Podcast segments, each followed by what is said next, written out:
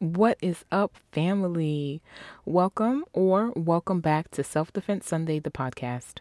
I'm your host, Christine, your everything self advocate and favorite voice of reason. This is our weekly meetup. Self Defense Sunday is a safe space where we can reflect on and digest the lessons we're learning while on our journeys to becoming our better selves. And when I think of my better self, I imagine a version of me who is flourishing in all areas of my life. I am filled with joy. I'm living in peace. I'm making an impact where I can. My finances are in order. I'm experiencing and reciprocating an abundance of love.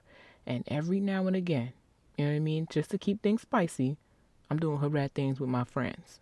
But whenever I make even the smallest advances towards these things, when I get the smallest glimpse or taste of how true these things can be for me, I immediately second guess myself. Do I really deserve these things? Am I worthy?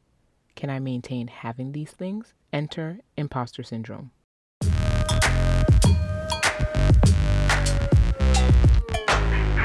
Are you listening? Now, before we get started, let's get grounded. What is imposter syndrome? Imposter syndrome is the feeling or believing that for whatever reason, you are not smart enough, capable enough, or competent enough in comparison to the people around you, I guess. It's like when it comes to the things that you are really, really wanting to achieve, no matter how hard you work for them or how hard you prepare to have them, your mind is telling you that you don't deserve them or you don't belong in a space that you've clearly worked to be in, or I don't know, something about your mind telling you you're not enough when one, you are very enough.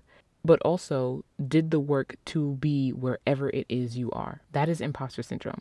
Imposter syndrome can also be super self sabotaging. It can look like self doubt, which is something I mentioned with before. The second something is going good, the second I like achieve a goal that I've been working towards, I'm like, whoa, did I do that? Like, do I do I belong here or are you sure like you sure this for me? You know what I mean? It's always that, you know, I I know that this was something that I was working towards and I know that I really wanted, but now that I have it, I'm like, um, are you guys sure?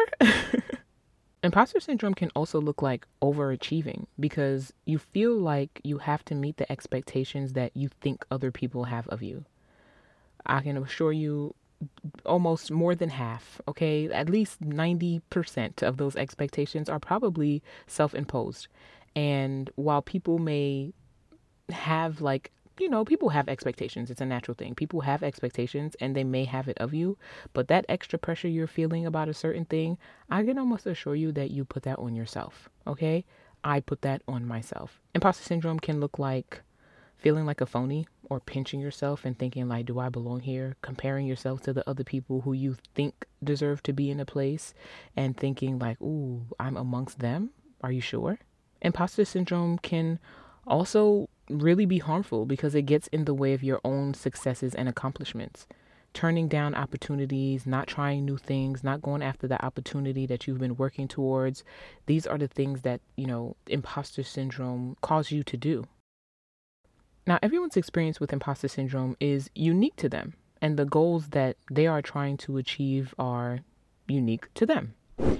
Everyone deals with it differently as well. Some people are able to recognize it and push past it, and that's the space that I'm trying to get to. For example, this podcast.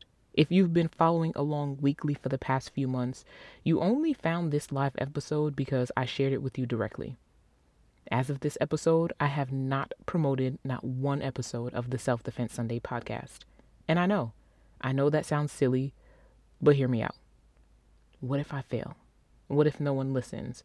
What if no one likes the topics? What if I fall off? What if people come to expect an episode one week and there isn't one? Maybe I should batch a dozen or so, right, before I start actually promoting it. These are all the lies I'm feeding myself because I feel big imposter syndrome when it comes to the podcasting space. There are so many other podcasts that would eat Self Defense Sunday as a snack. Little old me does not belong here. Not for real. Okay? So I feel like I should just stay in my little corner and be quiet. This is how imposter syndrome is sabotaging me currently. But I want to flip it. I want to learn to use imposter syndrome as fuel, as a motivator, and I want you to try to do the same for yourself. I think we can try to hack imposter syndrome. Mm-hmm. I think we can try to hack it to help us really fuel the beginning stages, that fire that we need. I want us to use imposter syndrome to fuel that fire that we need to get started. If you're anything like me and you fall into the overachiever category, how can you use that trait to push us in the direction that we want to go? If you swear everything has to be perfect and in order and it has to be good enough, is there a way that we can channel that energy into getting us started? Now, this by no means is a sustainable approach. It can only probably help you get started. And in some ways, it did for me. I took that tablespoon of desire to be good enough, to be a little bit perfectionist, quote unquote. I used that as fuel to really power the beginning stages of a goal that I wanted to reach. Now, I will admit, this approach works best when you've done a little bit of the groundwork as well. So let's get into that for a second. Talk about your imposter syndrome out loud. Sometimes the things we leave in our heads can be very loud, but once we speak them, once we verbalize them, they may not feel that big at all.